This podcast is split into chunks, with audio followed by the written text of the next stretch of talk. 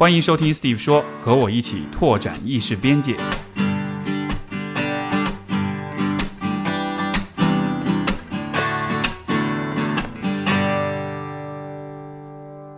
Hello，各位听众朋友们，大家好，欢迎收听 Steve 说。我们本期的嘉宾是 Molly，他是一位人际关系教练，然后他也是秋后算账这个播客的主播。这个秋是他的姓氏，这个姓邱的邱。然后秋算上是一个特别狠的词，所以很有冲击力的一个播客的名字。所以欢迎 Molly。好，欢迎，谢谢 Steve 邀请我参加这个非常好的节目啊。好的，然后这个因为你是一个关系教练，然后。你是你是一直在做这工作吗？就之前你是怎么一步一步走到走到这一个这个位置上的？呃，我觉着其实缘起 是源于我一开始的受训的背景，在学校，因为我之前一直是一个比较学院派的人，那本科读的是心理学和社会学，那时候我就对人特别感兴趣，我就想知道我们为什么会成为我们现在这个样子，而且内心当中有很多的困惑。或者是一些对于人生的怀疑，我想尝试去，呃，寻求一些答案。所以我一开始是读心理学和社会学的，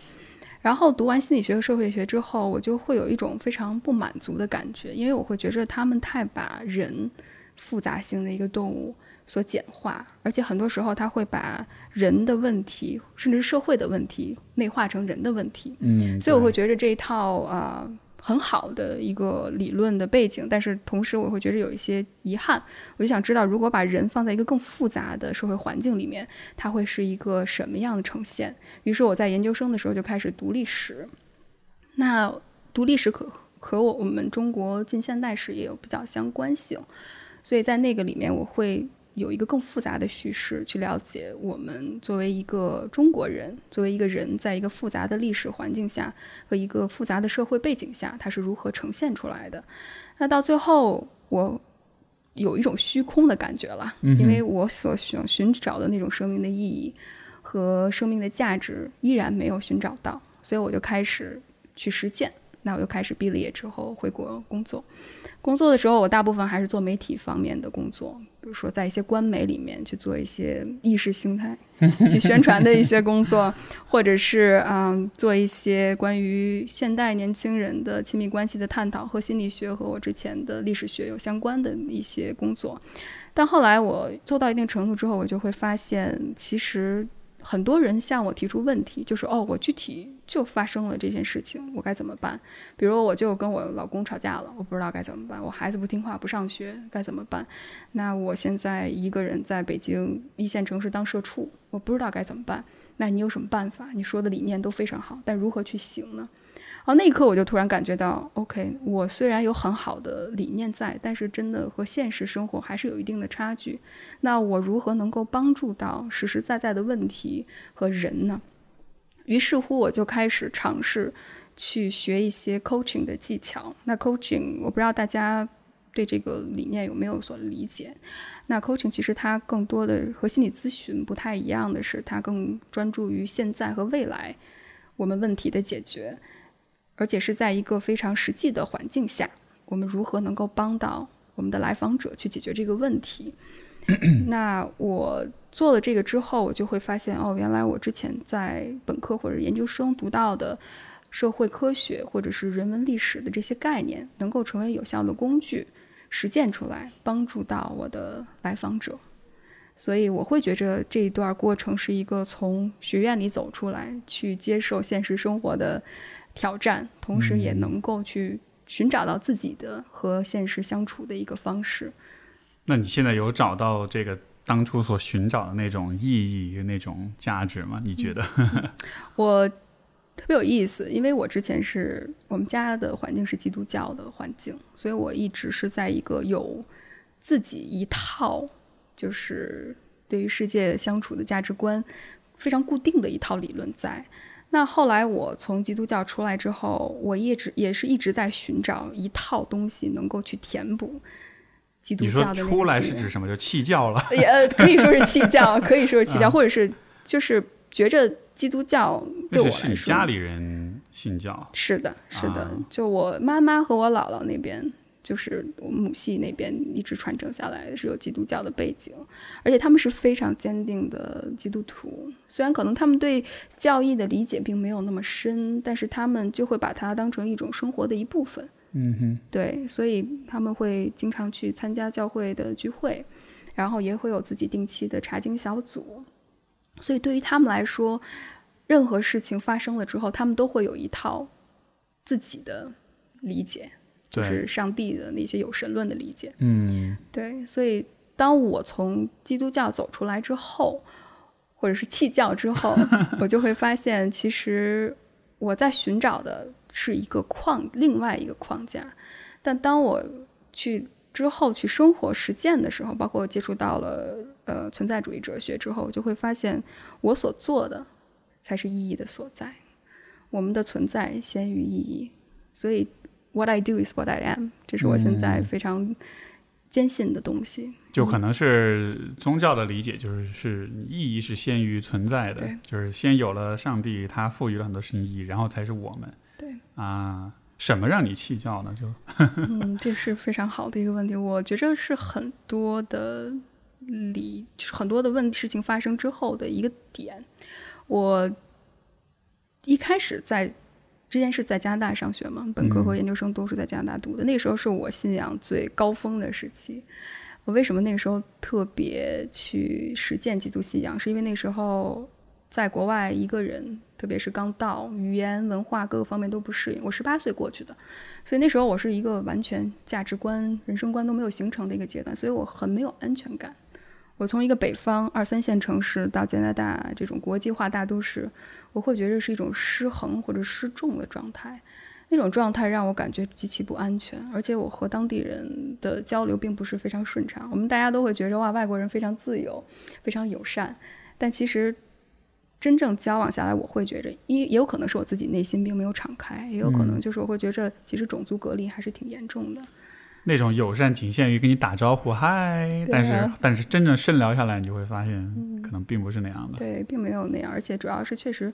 嗯，自己那个时候没有心理准备好，所以我很渴望有一种安全感。那教会给我提供了一个很好的港湾。嗯，啊，那个时候我的朋友们，甚至是加拿大的朋友们，也都是在教会所遇见的。啊，那时候给了我一种特别大的安全感和一种归属感。而且我会能够体会到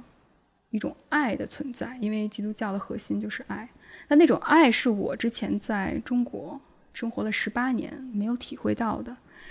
我那个时候记着，在复活节的时候，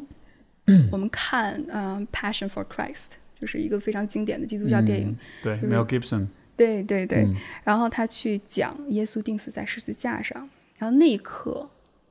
他面对着所有的犹太人。说耶稣要死，耶稣要死，把他钉死在十字架上的人，耶稣就说：“说父啊，原谅他们，他们做的他们不知道。”啊那一刻我就感受到强烈的这种宽恕的力量，而且那段时间正好是我 我的有一段失败的感情经历，我遭到了劈腿，所以那一刻我就说：“哦，我说我要原谅别人，说这是可以的。”而且那种原谅的力量给了我一种特别大的、特别大的温暖。和支持，我会觉得那一刻我是可以对伤害我的人说：“我宽恕你，我原谅你。”我可以放手去接受一种更大的力量、更大的追求。所以那一刻我会感觉哇，原来世界上还有这种爱的存在，那种无条件的爱，那种宽恕的爱，那种不管你做了什么，我都会依然爱你的那种爱。所以在那一刻，我就会觉着哦，我被完全的接纳。所以我后来就是坚信基督教，嗯，一直在去实践。等一下，我问的是你为什么弃？你是怎么弃教的？Sorry Sorry，这个不不没事没事。但是就我觉得很有趣。其实你你是你感觉就是你是讲了一个反方向的一个对。那那那对那就更有意思。那那你看你当时哇是这么坚定的这么的，然后后来又发生什么事儿了？为什么又弃了？我是想做一个特别强烈的铺垫，所以又颠覆我的 这个非常强烈。这个，但是感谢 Steve，你帮我拽回来。呃，其实是。是后来，当我真的深入了解基督教，或者是深入去跟基督徒再去相处的时候，会发现他有他们有很多伪善或者压抑的那一面，而且大家对基督教的了解更多还是掺杂一些，比如说西方的霸权文化，还有一些传统的华人的思想在里面，特别是对于性别，还有这种父权，还有这种尊卑、这种秩序性的一种提倡。比如说，那在教会里面，女性是不能讲道的。啊，是啊，对，在新约里面，嗯，对，而且比如说，你们做丈夫的要爱妻子，你们做妻子的要顺从丈夫，啊，以丈夫作为家里的头，对，就其实还是非常保守的，非常保守的价值观了。对，甚至是包括性取向，那很多基督很多时候基督徒都会说同性恋是一种罪，没错，嗯，而且呃，婚前性行为是一种罪，对，这是在比较保守的基督教的解释里面所存在的。那后来真正让我去反思这个信仰的时候，首先第一件事情是我姥姥去世，我姥姥是一个非常敬虔的一个基督徒，她最后走的时候是得胰腺癌去世，所以她在病床上躺着那个时候非常痛苦，胰腺癌是基本上是最痛苦的一个癌症之一了。那她那个时候我我阿姨她也是个基督徒，我妈妈在那边，然后我姥姥就说：“我害怕，救救我，救救我，我害怕。然后我姨说：“妈妈，不要怕，求耶稣。”然后我姥姥那一刻就完全绝望，我看着她眼神完全绝望那个状态。然后那时候我就在说：“我说 OK，我会觉着到头来你所追寻的并不能够帮你，你就会去排斥它。那这东西是真的吗？嗯，是别人告诉我的，还是我自己亲身的经历？我相信一个亲身经历到神的恩典、救赎和意义的人，可能会有彷徨，但不至于绝望。但是我从我姥姥眼神里面看到的是一种绝望。还有一个很重要的事情发生，是我的一个非常好的朋友，我们俩是高中同学，他一直是一个看起来是个假小子的一个人啊，我之前没有怀疑过他的取向也好，或者是他的身份也好。所以当有一天他跟我说，他说：“雨薇，我是一个同性恋，我知道你是一个基督徒，那这个东西对基督徒来讲的话是完全是罪的，那你还能接纳我吗？”然后那一刻我就特别的震惊吧，我会说，因为之前我在其他的地方传教，我之前是一个非常 evangelical 的一个 Christian，就是一个非常。呃福音派啊福音派的基督徒，那我会在加加拿大西部坐着车，然后跟各大的教会去宣讲神的爱，然后我也会非常公开的说同性恋是一个罪。所以那一刻，当一个真正我身边我爱我在乎的人，他跟我说他是一个同性恋的时候，或者他是一个他其实是一个 trans，他是一个跨性别者的时候，那一刻对我来说冲击还是很大的。就这种强烈的认知失调是吧？对对，然后我那时候就感觉世界崩塌了。嗯，但我说了一句话，我说：“我说我爱上帝，但我更爱你。”我说我，然后说完之后，我眼泪就流下来了。然后那时候嗯他也是特别感动。但是我推翻了自己之后，下一步就是重建的过程，对我来说是一个很迷茫的感觉。所以可能是这两件事情让我渐渐的去怀疑我所信的东西，也开始让我叛叛教什么那个。啊 对，所以很有意思，就是就是你还是很，就是因为你看，包括你之前讲到你去学心理学、社会学、历史，就其实好像是你对于人，对于呃，应该说价值体系的这种构建，其实你是有很很就是这方面是很在意的。然后好像是宗教的这个东这个这个体系被推翻了，那那那替代它的是什么？所以好像就一直是有这么一个很寻觅的状态。然后刚好又遇到这个你的这个信仰这个部分，就好像是呃和现实的冲突，其实是有点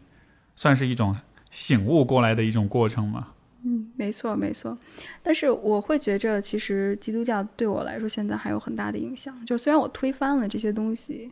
但是我会觉着，我并不是就是白条赤条条而来，赤条条而走的那种感觉，更多的是这些价值观、心理学、社会学，啊、宗教、神学的这些价值理念，包括历史学的这些理念，都非常深深的影响的我。包括基督教里面那些我刚才跟你分享的 Steve，呃，关于爱，关于无条件的接纳，关于啊，关于宽恕这些核心的东西，其实，在心理学里面也一直在体现。比如罗杰斯那些心理学的理论，也是一直在强调对于来访者的无条件接纳、认真的倾听，还有尊重。我觉得这些理念其实完全能够运用在我们现实生活当中。你会不会觉得就好像是其实不同的领领域、不同的视角，其实哪儿都可以凑一些拼图过来，但是最终你是自己在凑你自己的一个体系，你只是用你自己认为合适的方式去组合所有这些拼图。没错，没错。其实万物都是有联系的。我到后来才发现，而且真正对你有意义的，肯定是首先作为你一个独特的个体，你所认同的；其次就是你实践的结果。对，对我之前一直是很理论派的一个人，很学术派的一个人，大家都说我不说人话，所以经常受到周围小伙伴的诟病。但是当我真正去运用、去实践的时候，你就会发现，哦，原来很多东西你认为很好的。其实，在现实生活当中，可能是在此时此地，你所面对的这个人群并不适用，所以你会更有一个比较开放或者比较包容的心态，去接纳更多不同的声音。你觉得会不会？因为就是我在听你的故事的时候，我也想到我自己的发展历程，包括我知道了很多的人他们的这个生命历程，就是你觉得会不会有这样一个规律？就是其实人在嗯、也许比如说二十多岁的时候，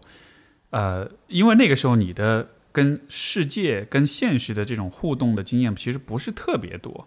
然后刚好这个时候又是一个在大量的学习、吸收的一个阶段，所以带来的一个结果就是，嗯，就是你的那个人的那个知识的部分，那个理性的部分，其实会变得尤为的强大。你会尤为的强调，就是某一种观念、某一种呃某一种价值体系，但实际上那种强调是一个有点飘在空中的，因为就就比如说你讲到你后来现实当中遇到一些事情，改变你的看法，嗯，我。因为因为我也想到，比如说我自己的呃人生经历，就真的是在二十多岁的时候，那个时候你会特别的相信一些东西，你甚至到了一种就是你 ego 会变得特别大，你会觉得我已经什么都知道了，这真的是那个时候会蠢到会有这样一种幻觉。但是就后来的人生经历，当你你真的跟很多的人有了互动，你真的需要去面临很多问题的时候，你会发现哦，事情没有这么简单。所以就像是一个是你你从一种全知全能的幻想，又又有点走下神坛的感觉，又又到现实当中，然后你就会发现。就好像人的内心其实会变得更柔软一些，不像以前那么那么，因为理性的另一面就是人的人心是很硬的，是很是很绝对的，是很纯粹的那种感觉。对我会觉着你说的非常认同，Steve，而且他我觉得引射出来一个非常有，我觉得是很关键的概念，就是同理心的这个问题。那我们真的去能够跟这个人感同身受，是因为我们理性上知道这件事情是痛的，是很难的，对于这个人来说，还是我们真正能够感受到那种情绪，就是我经历这件事情，比如说离婚，啊、比如说出柜这些事情。就是我们没有经历过这些事情的人，可能大家不会体验到他真正情感上经历了什么，更多的是我们在课本上读到，比如说哦，大家是一个，比如说哀伤的五个阶段，然后是什么，就是你否认啊，然后你去觉着恐惧啊、愤怒啊，嗯然后逃避逃避，嗯然后或者是抑郁，到最后接受，甚至你给它赋予意义。但如果你没有接受这些东西，没有经历过这些东西，你很难去理解当中的这种复杂性。嗯，但你真正经历到了之后，你就会发现，我才跟这个人能够平起平坐，甚至是我还不如他。因为你能够发现，你从不同角度上看每一个人，真的就是一个不同的世界。我自己从我的来访者和我做活动的这些，嗯，这些参与者中间学到了非常多的东西。我之后，呃，做性少数这个群体服务的时候，我从他们身上看到了一种非常强烈的勇气，然后这是一种勇气，是我的一种祝福。我之前从一个作为啊、主流人群，我自己一直说自己是个主流人群，到后来我就会发现，很多时候性少数他们对于父母的这种分裂，这种啊、个体化的这种分离，他们的彻底性，包括他们坚持做自己的这种勇气嗯，包括还有一种对于社群的发展，这种公民的意识，是我觉得很多时候主流人群是缺失的。可能也是被逼无奈吧，必须得这样子。对对，所以我就说，只有经历过这些事情的人，你能够才去感受到他们情感上的一种体验，所以你们才能够真正去啊，去感受到那种同理心的价值所在。因为呃，我自己后来是经历过婚姻的破裂。然后和父母去坦诚，就是我到底是个什么样的人，我想追求一个什么样的生活。因为我父母都是很保守的人，他们在北方二三线城市是公务员，然后他们都是安全系数很低的人，所以他们就会觉着真正好的生活应该是结婚生子，在一个。城市里面，在体制里面工作，这样的话，你看现在疫情来了之后，这些小商小贩儿们，他我爸我妈觉得我现在做的是小商小贩儿的工作，就是小商小贩儿们一下就不行了，你还得靠这个在大船上是吧？你风吹草动的话就不会翻船什么的。所以，但是我去尝试去做自己的时候，他们就会觉着哦，说你怎么会这个样子？你怎么会这么的叛逆？你怎么会这么的啊？这么的狠心，这么的自私，嗯，但是我在我很多性少数的来访者，特别是他们在父母面前出柜的这个经历，我就会发现，他们就是在不断的去跟父母和跟过去的自己说再见，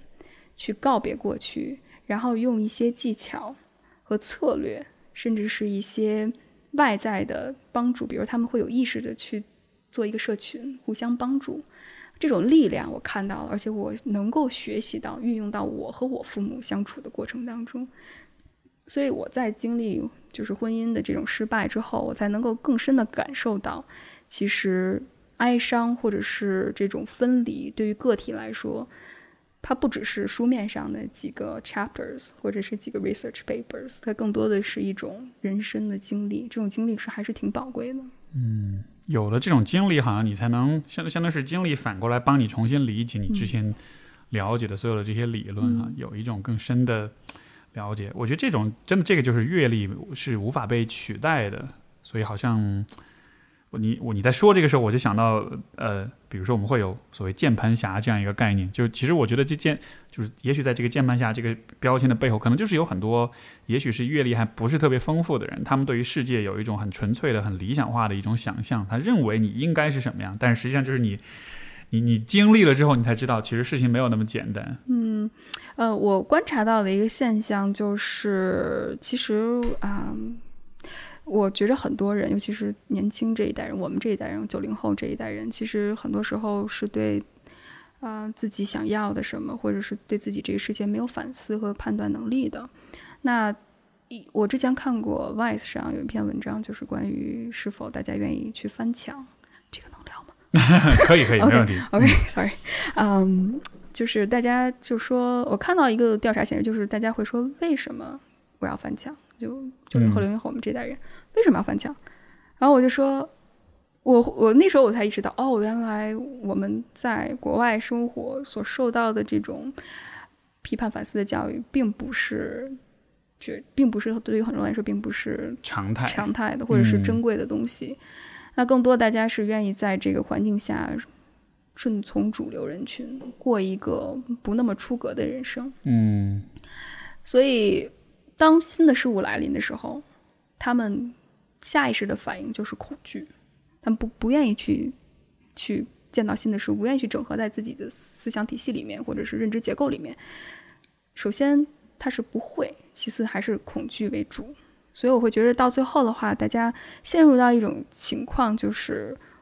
我就表达愤怒和不满，而且科技会把这种不平等或者是这种不满放大化。嗯，所以我周围很多。朋友就是这种键盘侠的特质。对对对，这个让我想到就是有一个说法，就是叫做的，就是 market of ideas，就是思想的市场吧。就是说，其实在一个自由的思想市场当中，有所有的不同的思想都能存在，不同的 ideas 都能存在。然后，其实每一种思想都会试图去表达自己，试图争取更多的所谓市场份额这样的。但是，作为一个个体的话，其实你要做的就是去探索这个思想市场，然后你可以对吧，各取。就是各取所需这样子的，但是，呃，如果你不懂得科学上网的话，那么可能就相当于是你走入一个市场，这个市场里面就只有那么几种商品。但是这个其实我觉得大家怎么说呢，在消费主义社会，其实这个不难理解啊，就是你走入一个商场，它只有那么一两样商品在那儿，你显然是觉得会不满足的。但是可能就如果你没有见过琳琅满目，你就会觉得一两样东西就是常态，应该是这样。甚至是说有新的商品进来的时候，你反倒觉得，哎，这么叛经离道了，怎么这个跟以前的那个会不一样了？嗯，对，对，我觉得大家其实，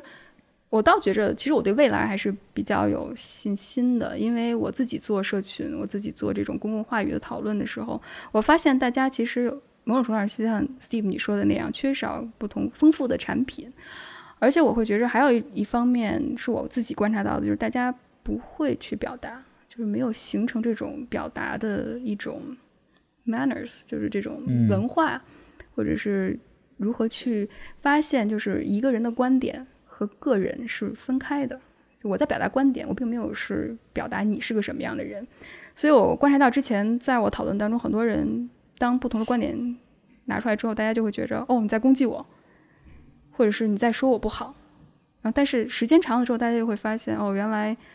我经过训练或者我经过这种自我意识的觉察，我知道对方只是在表达一种不同的观点，而这种不同的观点，这种多样性，其实是一个良好的社会，一个不断自我更新的社会必备的一个基础。而且对于很多人来说，就是他会容易假设说，一个人的观点就是是一个最终的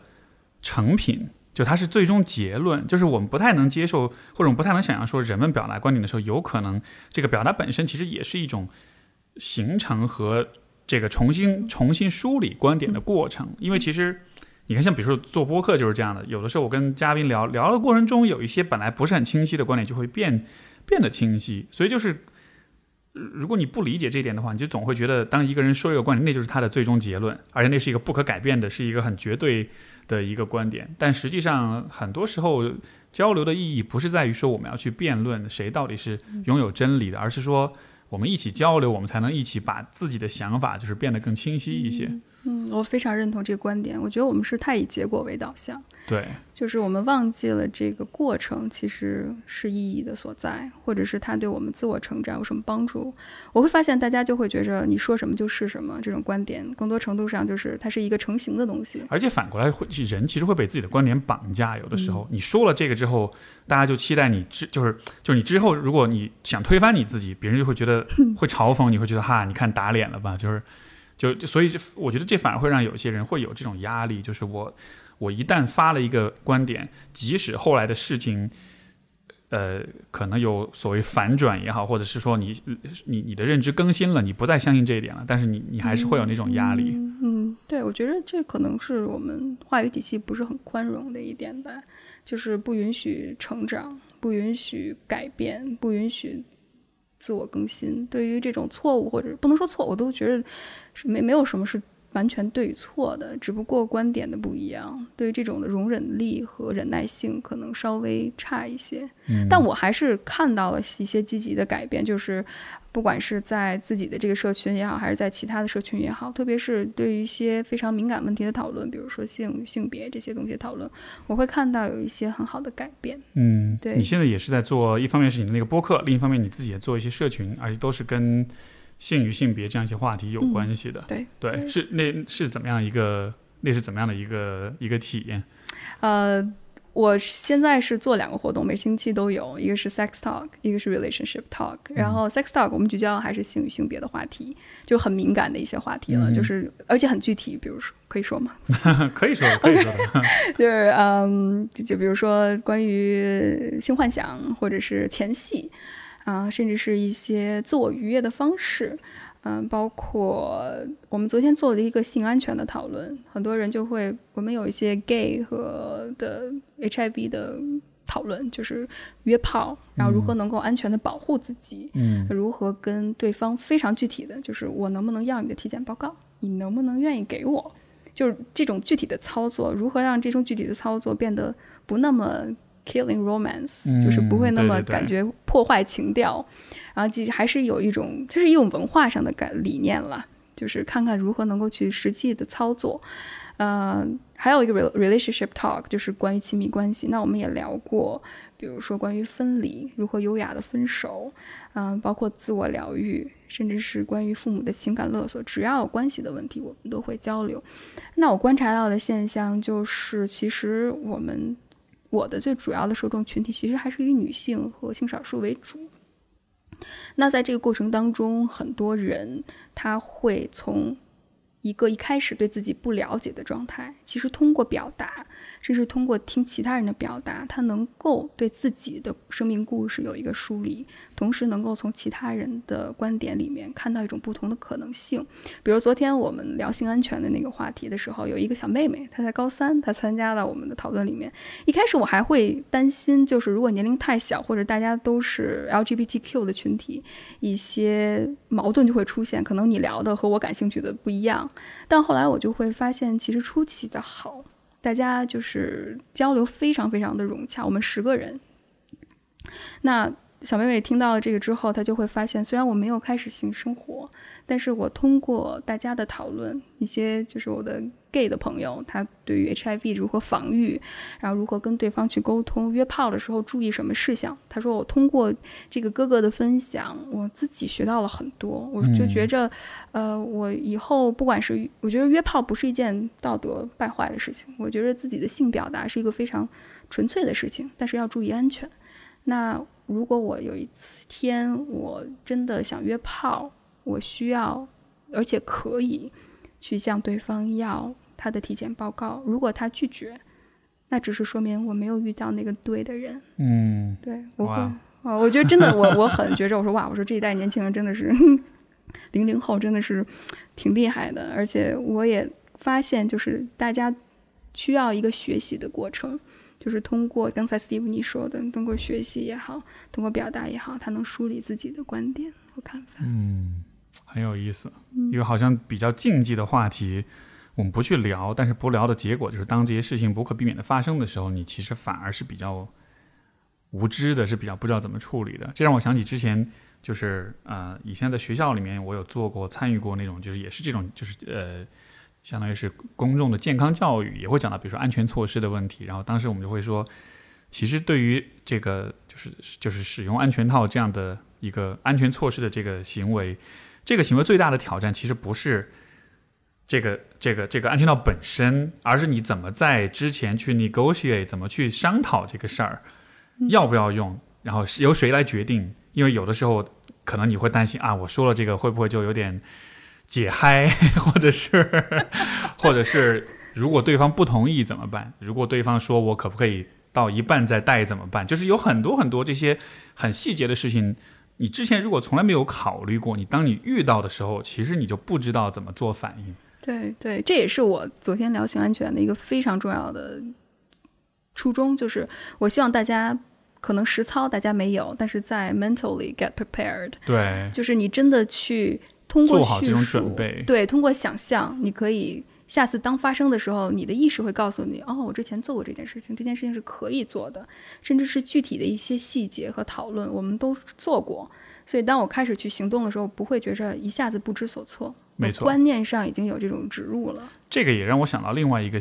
相关的，而且最近其实还。我觉得有蛮普遍的一个问题，就是关于暴暴力的问题。你你看，其实我不知道为什么最近一段时间微博上特别多这种消息，就是尤其是女性哈、啊、遭遇这种暴力，而且是很很有有的真的是很蛮凶残的一些这种事件，然后牵连出一个也是我一直都在聊的话题，就是就是关于这种安全防范的问题。然后其实很多人的。就是大家讨论安全防范的时候，都会想到啊，我用什么招插眼、踢裆，就都会在这个层面去讨论。但是现实是，可能安全防范本来是一个很复杂的问题，它涉及到很多层面的因素。你得考虑对环境的这种意识，你得考虑对风险的各方面的考量，不同的状况出现怎么样的一些策略，就就是插眼踢裆，真的是到了最后迫迫不得已你才需要去做的事儿。但就是许多人可能就会觉得，我应该不会遇到这种事儿吧？我应该。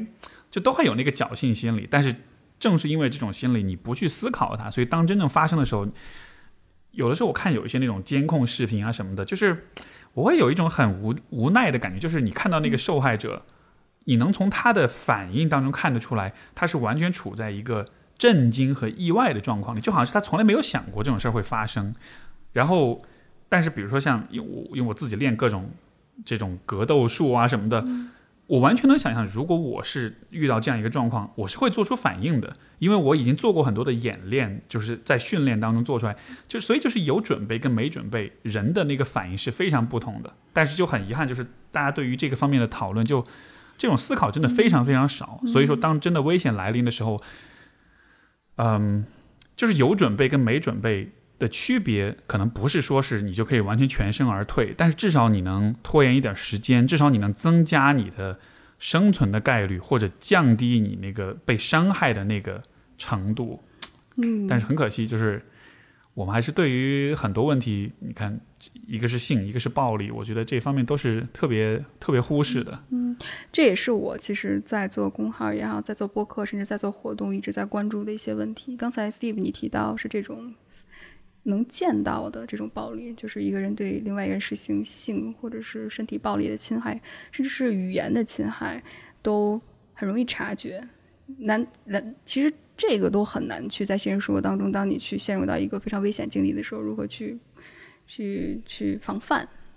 我觉得都是一件不容易的事情。比如说。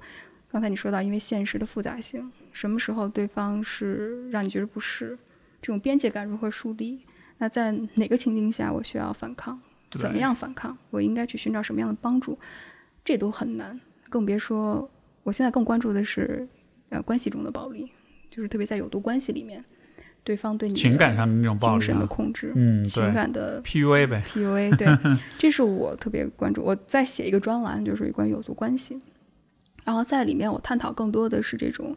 言语上的非常隐秘的暴力，比如说之前很很轰动的那个关于暴暴力，嗯，哇，就是北这个大的那个，我跟你说，这这个这个反而是一的之前是不能提的一个，真的真正会全网下架节目。没事没事，我只是说对对对，但是大家都知道我们在说什么。对，OK OK，呃的那个节目，那个那个那个 case 吧，然后我自己感受很深，因为我自己也在亲密关系里面经历过这方面的暴力。那我父母也是这个有毒关系的受害者，啊，所以我当我跳出来之后，我经历长时间的这种自我疗愈过程，后来我发现这种暴力之后，我会觉着我应该做点什么，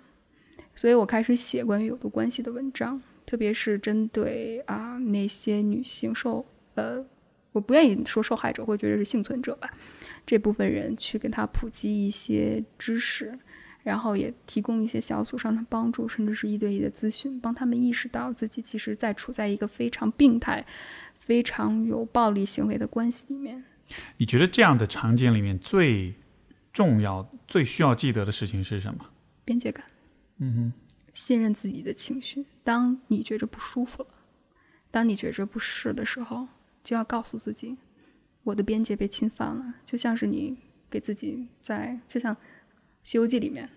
孙悟空给唐僧画个圈儿，师傅你不能从这个圈儿出来，出来之后妖魔鬼怪就过来了。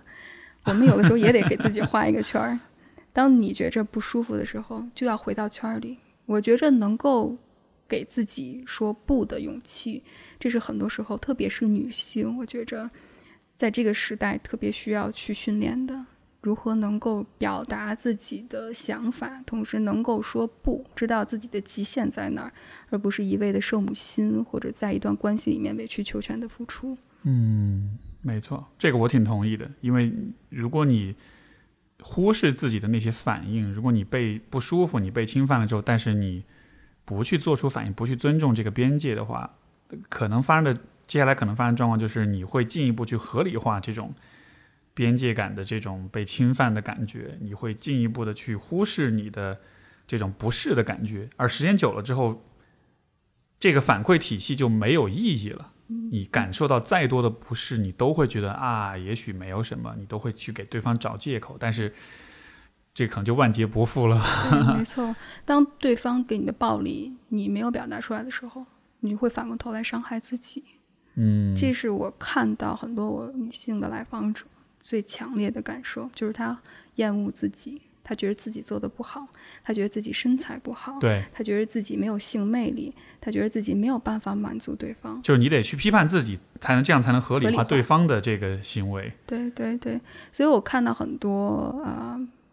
像我们妈妈、爸爸妈妈那一代人，特别是当自己孩子离开了自己之后，然后退了休、自我价值感很低的那段时间，那他们就会表现出一个非常强烈的感觉，就是觉着自己一辈子都毁了。嗯，自己没有价值了。那在亲密关系里面，他得不到那种关爱，更多的是一种社会责任的承担。所以到最后，在亲密关系里面，呃，很多我看到的、观察到的，像我们父母那一辈儿的女性，都是长期的语言暴力和身体暴力的受害者。所以到最后，她不知道该怎么办，就处于一种非常迷茫、困顿的状态。而且我之前看过一个一部分研究，就是在关系里面委曲求全的女性，她得子宫癌，还有呃这种妇科疾病的几率要比一般人要高很多。所以我之前看过一份报告，他说爱和啊、教养其实是现在呃这种公共医疗最大的隐患。我们总是说啊，我们要有好健康的饮食，或者是要锻炼锻炼生活习惯，早起早起，不要抽烟。但是我们忽视的就是我们内心当中那个小孩儿一直没有被好好的照顾好。就这种身心的这种关系，其实是非常紧密的。对嗯对对，特别情感方面的这种暴力，其实是代际遗传，但是我们一直没有处理好。没错，嗯是这个，所以你会看到许多的这个许多的故事里面都是这样。当在一个，比如说你一个妈妈在一个不满足的婚姻关系里，她对于孩她和孩子关系没法健康，孩子长大了之后，这种不健康的关系又会影响她自己的婚姻关系，然后一点一代一代的这样传递下去。但是就好像是，如果我们不去做有意识的干涉的话，这种传递就会一直继续。对啊，对我我这是我觉着咱们这一代人和上一代人最遗憾的地方，我会觉着，因为我们父母那代人是不知道如何教养孩子的，他们也是在一个非常动荡的环境下生长出来，所以我觉着到他们现在这个岁数，其实如果让他们重新开始的话很难，所以我们一直是孩子以他们。孩子是他们的中心，孩子是他们唯一情感的依赖。那我们需要切断这个依赖，我们才能够成为自己。嗯，那这种切断的感觉，其实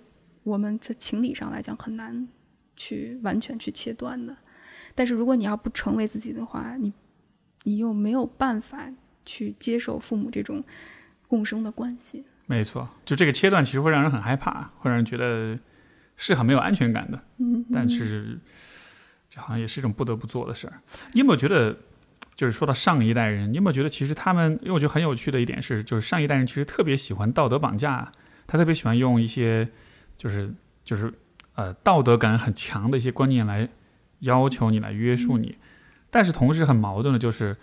我其实会觉得，就以我对于上一代人的很多人的这种了解，我反倒觉得他们其实是非常没有道德感的一代人，因为他们在呃关系里面，比如说亲子关系、家庭关系里面，如果你会看他实际的相处的这种规则跟边界，跟这种就是对于事情对错的判断，你会发现其实很多中很多中老年人其实是很没有道德感的，他只是口头上宣称把道德挂在嘴边，把孝顺啊，把这样一些东西挂在嘴边嘴边，但是你实际的这个关系相处当中，你会看到许多这个中老年人他不懂得最基本的一些人际关系的一些规则、礼仪，关于尊重，关于聆听，然后这种不去有意的、刻意的伤害彼此，就是反而这是他们特别喜欢做的事情。我觉得这是一种特别有意思的观察，所以我也看过很多这个例子，特别是当我啊，呃，跟回国之后，跟父母那一代人，甚至上一代人去交流的时候，我也观察到这个现象，就是大家会对自己人特别的不好，但是反倒对其他对外人就特别的好，而且他们所有自我评价的体系，并不是建立在我和我最亲近的人，我们两个关系质量上，更多的是不争吵。维持一段关系，然后邻居或者是我七大姑八大姨觉着我过得特好，我孩子上了名牌大学，然后结婚生子，我孙子怎么怎么样啊，或者是我老伴儿怎么怎么样，而唯独没有他自己。我会觉得这些人对于自己情感的体察是非常非常低的，以至于他们没有办法去体察别人的感情，更别说边界感的建立。所以他们对自己，我觉得还是一种非常混沌无知的状态。对，所以所以你看，经常会这个家家里面爸妈会说，这都是为了你好，对吧？我觉得这个说法特别有意思，就是当你说的这都是为了你好的时候，其实同时这种说法是在合理化。呃，关系中的一很多的秩序跟规则的一种缺失，就是我可以对你做出让你很不舒服的事情，很侵犯你边界的事情，让你觉得很伤你自尊、伤你的感受的事情，但是我会说这是为了你好，然后就好像前面的所有这一切事情都是都是 OK 的，都是可以有的。嗯，我我我经常听见我爸说这句话，我爸说我是你爸，你得听我的。然后我说为什么呀？我说他说我是过来人。这些东西都为你好，但是我就会发现，其实我爸根本就不知道我是谁。嗯哼，我和我甚至我爸和我妈之间的关系，我前一段时间回家看他们两个，我就在他们中间当传话筒。我觉得这也是很多中国孩子的经历。对，没错。我得把我妈的话以我爸能够理解的方式转化成那一一一一一个一个不同的。语言体系，就你还得在中间加工一下，对，加工我是转化器，然后这样转换电流一样，这么转换来转换去转换，然后我就会发现，我就问过我爸一句话，我说爸，我说我你跟我妈生活了都三四十年了，你连她最喜欢的东西都不知道吗？特别不熟，感觉对，就特别不熟。然后我妈我爸就说，我跟你妈关系挺好的，起码我们俩没离婚。然后我说 OK，我说那这是你追求的，那我也没怎么话说。起关系挺好的，起码没有离婚，你不觉得这很讽刺吗？就好像是我考了一我我我我成绩特别好，因为我至少没有不及格，就是这种感觉。就是他们的要求标准就是稳定、持续，然后白头到老。这之所以他们两个之间发生过什么语言或者肢体暴力，那一概不谈。然后我妈就会告诉我妈，作为一个受害者。家暴、语言暴力的受害者，她会说：“这就是生活，嗯，这就是关系。到最后哪有那么多爱情可言？这就是接受，这就是现实，你就过好了，就这样。”但这样，但这样的关系其实是非常的失序的，就好像是一个社会没有了法律体系的保障一样，就是实际上任何事情都都是可以做的。然后，我觉得还蛮难想象的，因为如果没有这样的一些规则存在，其实你就人们就会以。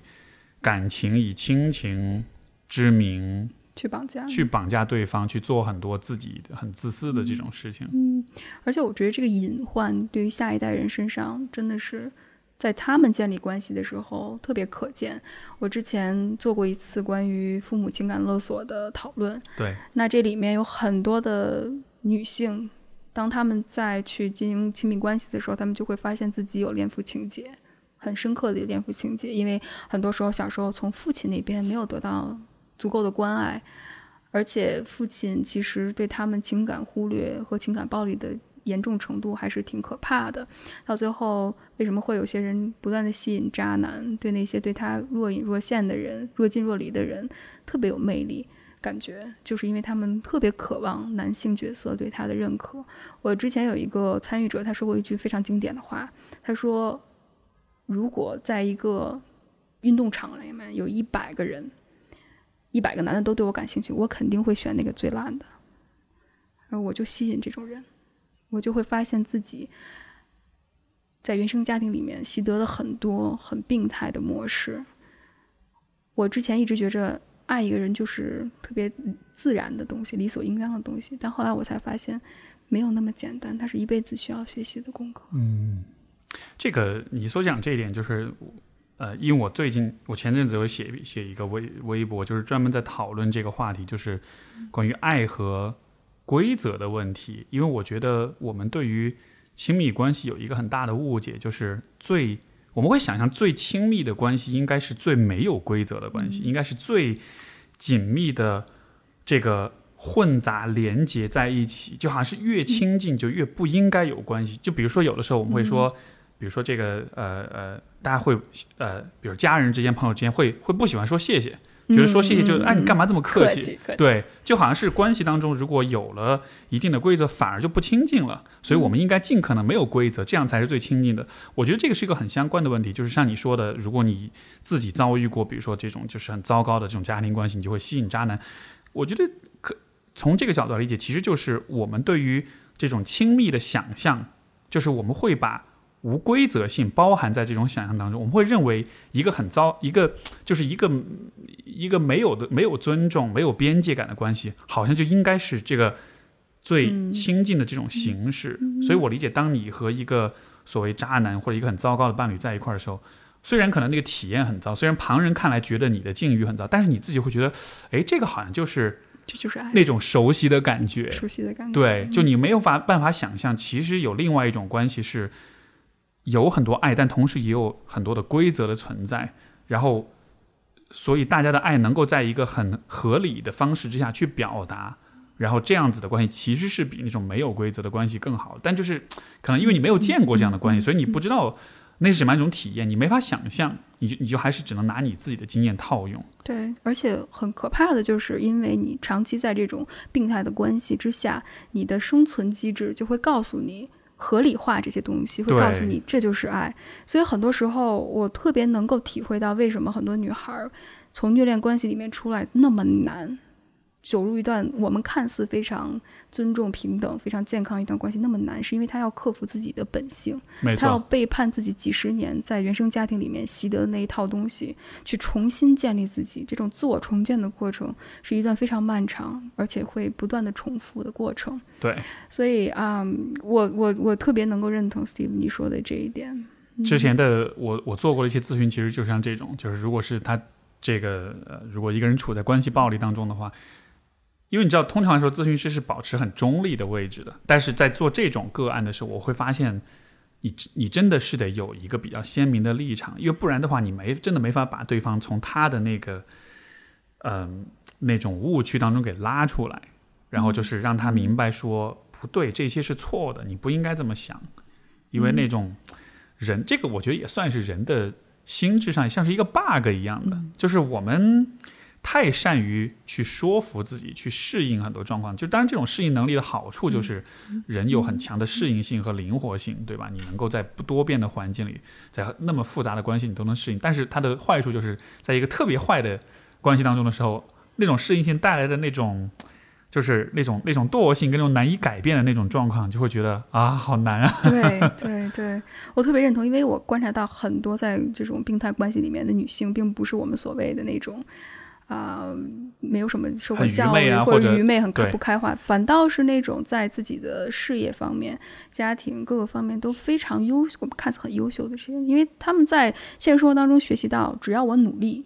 就能得到。没错，很遗憾的就是，在一段有毒关系里面，特别是你跟人格障碍的人打交道的时候，你越这样的话，对方会越觉着理所应当，会越侵犯或者会觉得说这其实是对他来说是一个有利的事情。对能满足他自尊心的一种方式。就好像是就好像是你是一个很聪明的人，很很很能够去理解，很能够去思考，很能够去努力的话，从我的角度，我就会觉得哎很好，我就可以利用这一点，我就会我就会甚至我会鼓励你去朝这个方向去努力。嗯，对，而且这也涉及到沉没成本的问题，你越付出越多，你越难以回头。而且我会觉得这种付出某种程度上也满足到他的某种需要吧。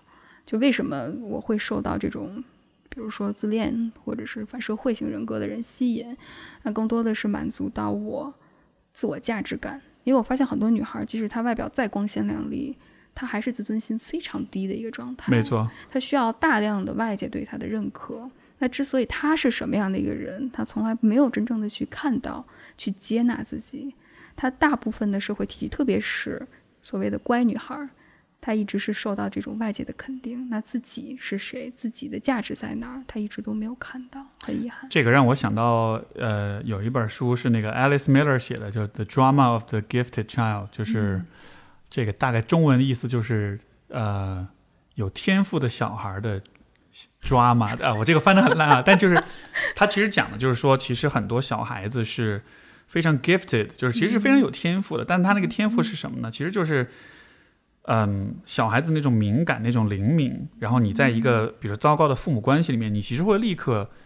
就是知道是怎么回事儿，你也立刻会知道说，你作为一个懂事的乖孩子，你应该做些什么。就是小孩子非常非常善于去搞清楚父母希望他们做什么，或者我作为一个孩子，我应该在这个关系里，在这个家庭里扮演什么样的角色。他非常善于，他能够很清晰的、很准确的去把握到他扮演那个角色。就这个是很多小孩子天赋，而且很多小孩子因为这种天赋，就是说他的这种敏锐跟这种敏感，他这种高度的同理心跟共情的能力。他可能走上社会之后会是很成功的，是可以处理好人际关系，或者说他会有很强的这种各个方面的这种发展。但是，恰恰是因为这样的人，他在关系当中，他很善于去知道，比如说别人的期待或者自己应该扮演什么样的角色，嗯，所以他反而很容易进入到很糟糕的关系里。嗯，就是就是人的这种适应能力太强了的时候，嗯，就是适应能力太强，反而就没办法。避免或者摆脱那些你其实不应该去适应的关系，对，然后，然后，然后结果就是像你说的，有一些人他可能看上去光鲜亮丽，事业上也挺成功，但他的感情生活一团糟。对，对我我听到的确实是，我也观察到一现象，就是他能够照顾好所有的人，唯独他自己。嗯哼，就是这种自我自爱，这我觉得这是一个很老生常谈的东西，要爱自己。但是我觉得现在更多的我们所说的爱自己，都是在一个消费场域里面，就是你要买买买爱自己，你要做个 SPA 弄个指甲什么的是爱自己，但从来没有体会到照顾好自己内心的那个人，那个小朋友，特别是后天，如果你没有在一个很好的。原生家庭里面从小没有被好好照顾，那你可能后天的话，你需要成为自己的父母，去照顾好你内心的那个小朋友。你觉得这个说到这个爱自己、照顾自己，呃，就是会会不会有这样的一个呃，大家会不会有这样一个盲点？就是说，当我们说到爱的时候，我们说到都是一种偏怎么说呢？偏女性化的一种爱，就是要呵护，要去保护。要用很温柔的方式去对待他，但是，嗯，我的观察，我恰恰觉得，就是如果你只懂得这一种形式的爱的话，呃，因为前面我们讲的就是关于关系中的规则的这个问题，反而这个部分就得不到，就是就是得不到关注。就我的意思是，我觉得爱一方面是呵护，是是温暖，是温馨，但另一方面，爱其实也应该包括一个就是偏打引号的男性化的那种爱。就是关于保护，关于尊重，嗯，一个比较更坚硬的、更有力量的一种一种爱。就是我，就是我不光是要呵护你，我也要保护你，我也要确保说，呃，关于公平、关于规则、关于相互的尊重、关于信任，就是这些方面的，呃呃，这个我不知道有没有表达清楚啊？就是对，就好像是就好像是有一些事情是需要用点。用点武力，用点力量，你才能去维系。就有点像国家与国家之间文化的交流，可能是很灵动、是很生动、很有趣的。但是同时在外交上，你得有军队，这样你才能保证保证国家之间不会发生冲突。就是是这么一个感觉。但就好像是我们说到自爱的时候，我们只有那个比较温温柔跟柔软的部分，但是一说到要维护自己的立场或者自尊的时候，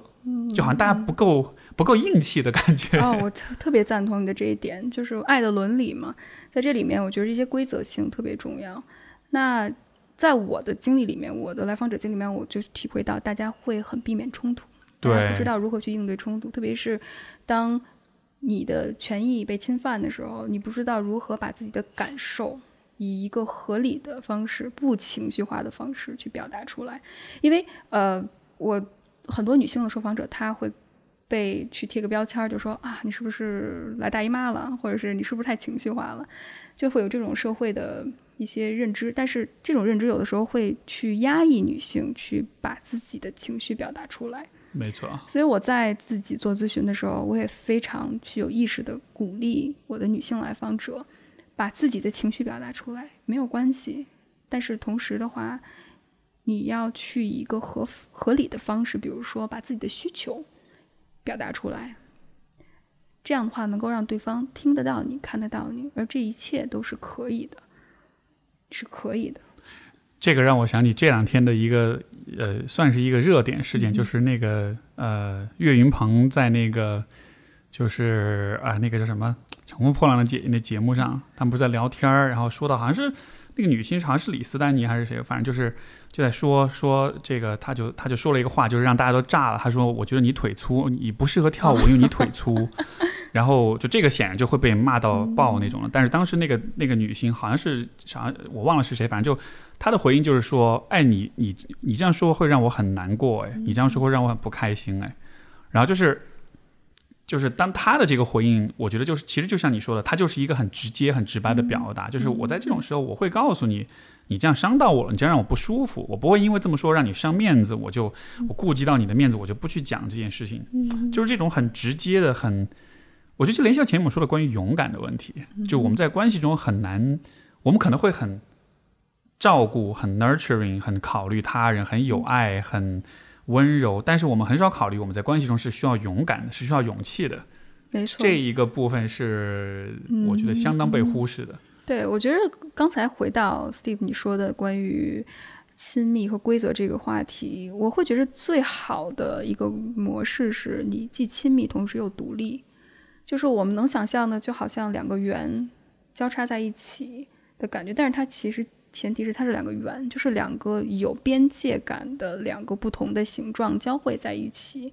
但之所以它能够亲密的前提，就是因为两个圆是自己有自己的边界的，否则的话，这个就是一个空白。没错，就是一片。可是，就有的时候我们会想象说，这一种方式就是是不够亲密的。我们会觉得啊，这两个圆有了边界，是不是意味着我们距离就很远了？就大家反而会有一种，呃。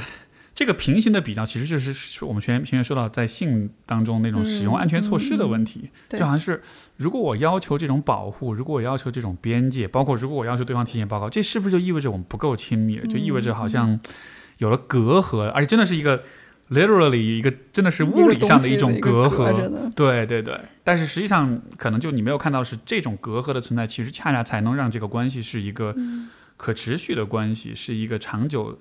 呃，长久的健康的关系，没错，没错，而且我觉得这是必须的，否则的话，没有一个很好的架构和体系，这种东西是没有办法运行的。没错，不管是在你工业上也好，或者是在国家体系上也好，你都能看到这些规则的存在。这些规则存在可以，它们的边边框框是弹性的，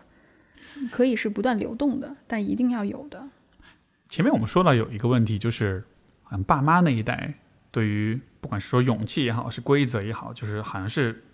他们其实是特别不懂规则。虽然每天嘴上挂着道德，但实际上这样 对吧？就是是。你觉得为什么是这样的？因为你学历史，从历史的角度，你会怎么理解这个问题？哇，这是一个非常好的问题，但是我觉着比较大，我不知道，我只能以我自己的个人体会去尝试去，我们俩去。去探索这个问题，嗯，我会觉着，首先，我觉得跟我们传统文化有关系。虽然我们建国之后对传统文化有所批判，但是我们不得不承认，传统文化对我们的影响还是很深刻的。特别是所谓的这种，嗯，这种人情社会，对于人和人之间的边界感是没有强调的。这种尊卑长辈的这种秩序，我作为一个长者，我作为一个长辈，你要无条件的服从我。然后，特别是中国的孝道，所谓的作为孩子，你就要无条件顺从父母，这些观念是不断的传承下来的。我觉得，在比如说，在一个农业社会，可能这套东西是合理合法的，因为我们是代际相传的，我们需要有一个秩序去耕种、去劳作。但是现在我们进入到了工业社会，特别是现在信息化社会，科技这么发达，其实这种。这种秩序被打破了，但是我们还没有。但我们现在处于的这个阶段，就是在建立、重新建立一个新的秩序的过程当中。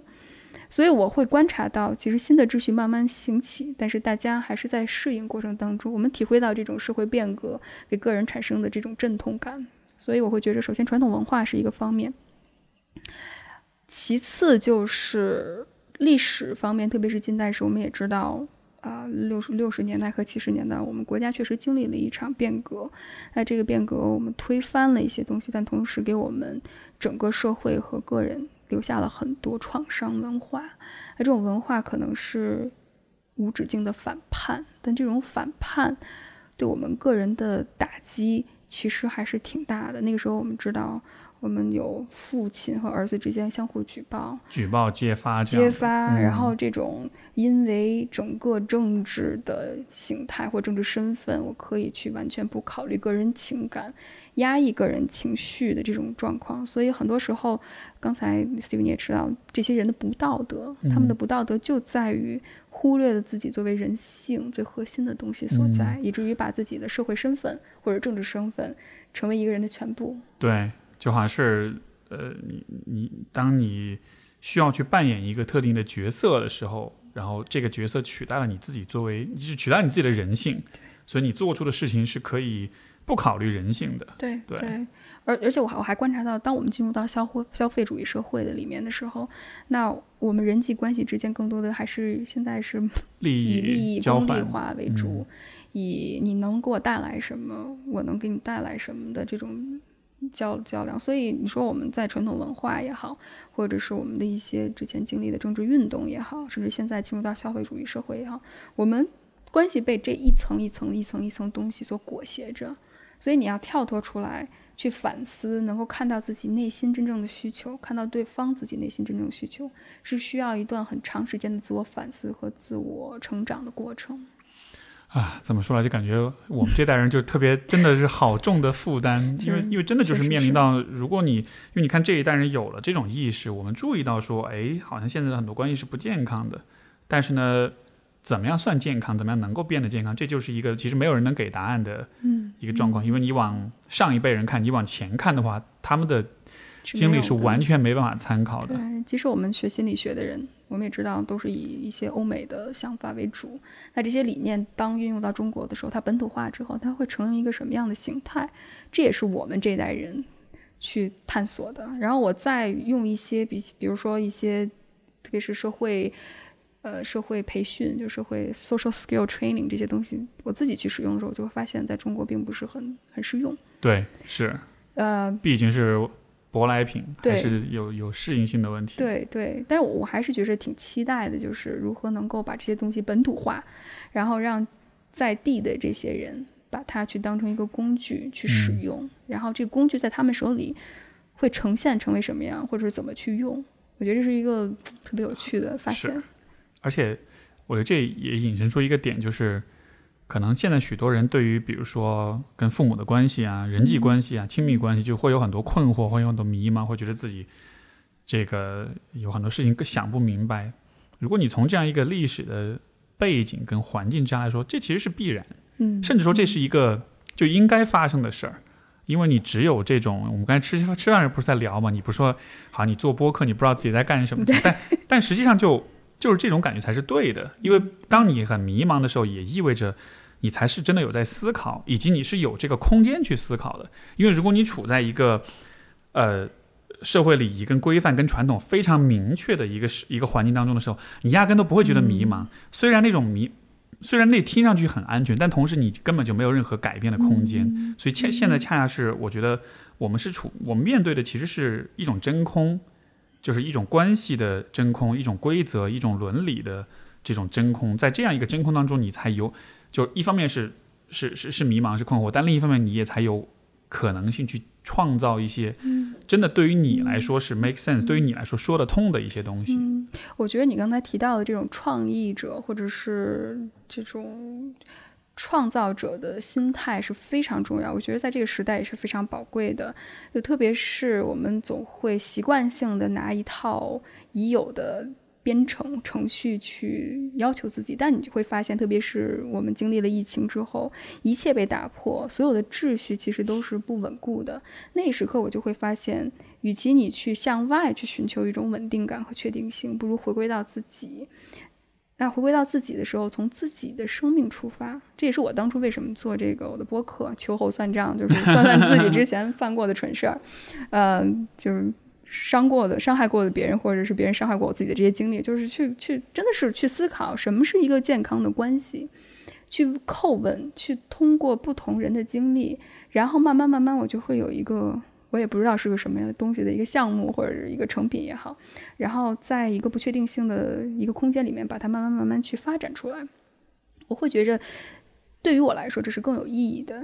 事情。所以我会觉得这种创意的心态在现在这个社会是非常非常非常重要的。嗯，或者说这是我们其实没得选吧？哦，确确实我们没有办法在体制里面。对，就是因为因为比如说我也想到，比如像我跟我父母的那种相处，嗯然后这其实是一个很可能就十几年时间很长时间的一种调试、跟实验、跟试错、跟冲突、跟重新反思的这么样一个过程。就是真这真的是一个，因为因为我的呃怎么说呢，就是呃。我的家庭背景就说是父亲母亲，他们有各自的原生家庭的各种各样的问题，而且因为我爷爷是以前是是国民党，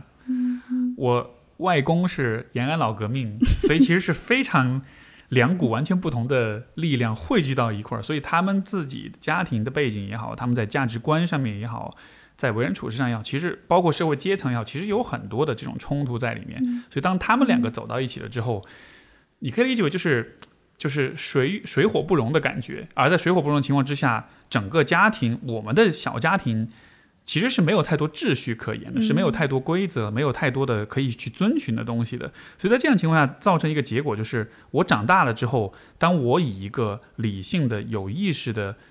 呃，成年人这样一个角色去和他们互动的时候，就会发现非常非常的迷茫，就是就有点就很长一段时间，我的感觉都是，我的家里面好像是没有太多这种所谓家庭传统的。这种感觉的，就是就是我们习惯性的会做一些什么事情，我们大家都认同什么事情是好的，什么事情是对的，就这种概念非常模糊。嗯，然后呢，但是这种模糊的另一面就是，它给了我很大的空间去实验、去尝试，我怎么跟我爸相处，怎么跟我妈相处，我们三个怎么相处是最最合适的一种方式。比如说，呃，比如说有一段时间，我我会试着去做一个。像是一个沟通的协调者的身份，而且不是传话筒，就真的是你们俩坐着说话，嗯，你们在一边说，我一边在，哎，你怎么样？你怎么样？就是有点像是那种裁判的那种感觉。又比如有一段时间，我们就会有更很强的这种冲突，包括争吵，包括这种可能以前都不会吵架，我就故意会要去争吵，故意要去挑挑事儿那种的。然后就是做了很多各个方向做了很多尝试，然后好像感觉现在就是逐渐达到一个像是一种新的平衡一样，就是哎，好像我们有了一种。大家都默认的方式，我跟我爸怎么相处，我跟我妈怎么相处，我们三个在一块儿怎么相处，大家是经历了其实还蛮漫长的这么一个、嗯、一个探索跟创造的过程的。但你说这个过程真的是、嗯、呃辛苦吗？当然辛苦，但是你没得选，就你因为你没法停留在一个安全的地方，因为没有地方可以给你停留。哦，我特别认同，就是我会感觉你真的是不进则退。就是我就会发现，如果我不去努力捍卫自己，或者是努力去尝试去建立一种秩序的话，我就会被他们的那种情感勒索，或者之前的那种非常病态的一种模式所裹挟进去。所以我真的觉着我是每次回到家，我觉得很辛苦。我觉得辛苦更多的是情感上的一种消耗，就是我在不断的去树立自己的边界，告诉他们你可以做自己，你不用为别人而活。特别是在我父母的关系相处里面，我有的时候也会坐在这儿，然后一边是我爸，一边是我妈，然后我会告诉他们这样这样那样那样，我能感觉到他们的变化。我这次回家，我特别明显的感觉，就是我爸之前就会推门，就我在屋里推门进来，告诉我你该怎么怎么样，你该怎么怎么样。这次他特别有意思，他敲敲门，他说：“我觉着是这个样子的。”哦，那一刻我真的感觉，Steve，我跟你说心里话，我有点心酸啊。我看到了一个。五十多岁、快六十岁的人，在自己的工作岗位上磨练了一辈子，重新开始学习如何沟通，就像一个小男孩一样，特别害怕、小心翼翼，然后用一个就是就像那个脚从那个边界，然后稍微踏一点儿，然后如果要觉着不对的话，赶快撤回的那种感觉。啊、对。然后我看我爸爸在不断的去试探、去学习，这也是我挺欣慰的地方，因为我去年的时候跟我爸有非常大的冲突。以至于到一定程度，就是我们真的动手了。嗯，对，所以，但是现在他开始学习如何去适应他的女儿，如何去接受我的不一样，他在学习。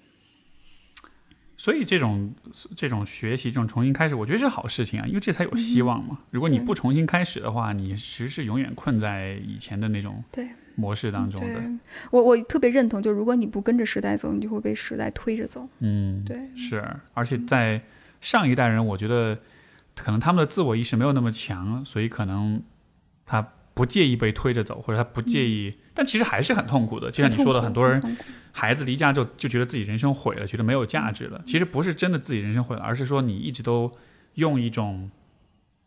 可能错误的方式在对待你自己的生活。但是我觉得还是有希望的，对吧？就是我们还是有有可能，即使是父母，还是有可能改变的。他们只是需要呃意识到，就是我真的需要重新学有些东西，即便我是个中年人，即便我很懂很多东西，我还是需要重新开始。嗯嗯，这回到我们之前说的关于这个过程的重要性，就我们总觉着退休就是一个人人生的结束，然后之后我就该怎么着怎么着。其实不是，我觉得我们一生都是一个一个艺术品在创作的过程当中。那学习对我们来说是，只要你呼吸，只要你生活，都是一件不断学习的过程。我倒觉着学习或者是这种兴趣，是一个人作为人特别重要、宝贵的一个品质。就是这种对什么事情都感兴趣，嗯，我想去了解，我想去创造。就像你一样，就是学了心理学、学社会学、学历史，就一直在找答案，然后一直在寻觅。嗯，但也许这种，就我理解，这种寻觅其实一方面也是痛苦的，它让你很一直都带着很多疑惑，永远都不满足。但另一方面也是好事情吧，因为这样子就因为也你因为更轻松的选择是，你就停止寻觅，停止问问题，然后就就混吧。对我我。确实，我经历的一段很长时间的迷惑过程当中，我会觉得很痛苦，是因为我意识到我又想跟周围的人一样，想让周围的人接纳我，但是我骨子里跟他们又不一样，所以我我回国的时候经历了一段很强的这种逆文化的这种感受，受到很大的冲击，我甚至一度觉得自己就是一个愤青，就是 觉得哪儿都不哪儿都不对，哪儿都不好。但后来是什么改变了？我觉得就是因为我开始去谦卑下来，放下自己的那些理性的执念，把自己的 ego 放下，去真的去跟人去接触、去了解，我才会发现哦，原来其实这个世界很广阔，而且你认为对的，其实有的时候不一定对。大家有很多不同的方式处理，你也可以过非常精彩的人生。嗯，对对是。呃，你在社群，就是你的社群当中，因为你们会聊很多关于性啊、关于亲密关系啊这样一些问题，呃，在这些社群当中的男性是什么样子的？啊，这是一个非常好的问题。而且，而且主要我指的是直男。哇，那我觉得，我觉得咱们这可以吐槽一辈子这个事情。我我一开始咨询的时候啊。经历了一些，就是来访者，男性来访者是很少出现，就直男来访者。我有很多的 gay 的来访者，但是直男来访者没有。那他们是什么样一个形式进来呢？是他们的伴侣，特别是异性恋那个女性伴侣实在受不了了，把他拉过来，然后跟我一起去做咨询和辅导。那这个过程当中，我就会发现他们真的是缺乏这种语言的表达能力，甚至是对自己的自我情感的自我意识能力非常的低。所以我就想，那如何能够更好的帮助他们呢？所以我就开始建社群也好，或者是做播客讨论这种男性情感表达的一些困难，还有在写一些文章关于这方面的呃一些思考。那后来我就想到，那既然这世界上。不，我们市场上有这么多女性辅导的产品，为什么不能做一些男性的情商课什么来吧？然后我难得班，难得班，对对对，这这是我我建了一个男性直男自尊自爱群，就是变相难得班，就是因为你 对，但是我们是一个非常就是尊重男性的一个群体了。虽然我们有的时候确实是觉得直男这个不好那个不好，但我很感兴趣，就是他们到底需要什么，如何能够让。我我我我我只能这么说，就是如何能够让有意愿去成长的男性获得一些资源。这个资源并不一定就是我说的对，或者是你说的对，是他们能够通过不断的讨论和交流过程当中，能够发现自己的需求，同时也能够得到一些相应的帮助。所以我建立了这个群。结果就会发现，百分之八十都是女性，嗯，直女，对，他们对自己的异性伴侣有很强的困惑和不解。然后一开始是一个吐槽群，就是吐槽直男怎么怎么样。后来我就会发现，有一些直男就出来了，他们就会为自己的一些想法去辩护。我还观察到一个很有趣的现象，就是直男和直男之间的交流会变得非常有攻击性，到最后就是竖中指，嗯。所以，嗯，我其实，在和另外一个咨询师朋友，他也在我们那个群里面，我们再去交流如何能够去设计一些课程，或者是一些啊、线上的小组，能够帮助有意愿参与的男性，帮助他们提高他们的情商。这个我觉得涉及到是很热门的一个话题嘛，就是现在我觉得至少在公共舆论当中，其实我们对于直男这个群体，我也是直男，所以说在说这个话题的时候，一方面当然是一种客观讨论，另一方面我也会有一种代入的一种感觉，就觉得这这这也是冲着我这个群体来就，但这个这个群体其实也很复杂，也很多样了。对，但就是其实我很直观的一个感受是说，嗯，这其实都不是一个有关直男的问题，而是说人们对于不同的群体，就是就是轻易就是会去脸谱化他们，嗯就是会去对呃很容易形成一些偏见，很容易下一些定论。所以当我们说到啊直男癌啊或者什么的时候，嗯我觉得那也是一种很简单粗暴的对于人的理解，因为、嗯因为男性别本身就是一个太嗯笼统的一个、一个分类，就是它顶多只是说，OK，因为有第二性征，我们它是一个最显眼的标签，它是一个最容易区、最容易做的区分。但是世界上所有的男人、所有的女人，他们之间其实千差万别，对吧？所以就这个，所以这个也是我一直很矛盾一个问题。就一方面我很讨厌这种用性别去划分一个人、去讨论一个人，但另一方面就它又是一种社会现实，就是人们还是会。呃，忍不住要从这样一个角度去去讨论问题，而如果你不去呃运用同样的语言说分男性跟女性的话，就好像是这个讨论又很难进行的样子。对，就嗯嗯，我特别能够理解你刚才说的这种矛盾性，Steve，因为我们性别只是某一个人的某一种身份，那他除了性别以外，他有其他不同的身份，但我们似乎就是把一个呃像判死刑一样，你绕直男，你就是这样的人，特别脸谱化。但同时，你也能够发现整个直男群体它有一些共性所在。我不知道，不是说的是整个群体，是某一个现象，就大家对直男的认知是什么。我觉得更有趣的就是我们去讨论这个现象为什么会发生，而且现在引发的一些社会讨论，我觉得这个很有探讨的价值。那我个人的感觉，特别是现在一些社会矛盾发生之后，有关性别，比如说之前关于那个男子把自己的妻子杀死之后放到化粪池里面那件事情，嗯，对，那这种事情就引发了很多社会探讨。但我发现很不好的一点就是，我们会引发这种性别对立，就是男性对女性的仇恨，女性对于男性的仇恨。所以说，确实我能认同，就是我们在一个非常有毒的性别文化里面，对于女性的厌恶或者女性的这种这种贬损还是很常见的。但同时，如果我们陷入到这种这种恶性循环里面之后，我们不会出来，因为我们只是在里面不断的去骂某个男性，或者是骂某个性别，而没有真正的去超越他，去看到他背后的一些更深层次的原因。就好像性别对立和性别暴力其实本质上是一样的，它还是在维系、在强化这样一个二分法。它并没有就是从这种分类当中跳出来，找到一个更更人性化的一种理解问题的方式。嗯哼，对，所以我觉着，我个人觉着，我不知道 Steve 你有什么想法在这个方面。我个人目前的理解就是，与其你看到这种性别，不如看到个体的需求，因为在这个社会上。引发很多矛盾的因素，除了性别以外，还有其他，比如说阶级，比如说种族，各个方面。所以，如果我们只是看到性别这一个层次的话，某种程度上我们失去了其他理解问题的能力。这个我觉得这个问题又很挑战，就是现在的媒体其实很喜欢打这张牌，很喜欢去说啊，男子把妻子杀死，对吧？男朋友把女朋友嗯家暴什么的，就是就是性别确实是一个容易产生对立的一个标签，而对立对于媒体、对于舆论来说是一种是一个狂欢的机会，嗯是带来流量的可能性。所以媒体在报道，就像比如说之前有的时候，呃，曾经有一段时间。这个媒体很喜欢说强调是大学生的身份，嗯，对吧？嗯嗯就是比如说这个某个呃，比如说某个某个车翻了，其中有两人是大学生，就是你知道吗？就是会有一莫个名其妙。就就很莫名其妙。但是就是我，但是可能就是嗯也许这样一种，呃，就你就是比如说发生一个家暴事件，其实这个有很多的维度去看，嗯，他们的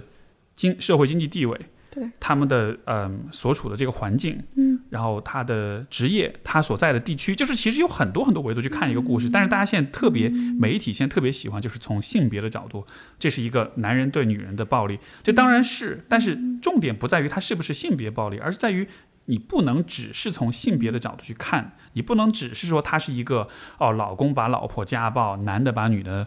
呃，杀了这样一个故事，它同时还有很多的叙事的角度，所以我觉得就是，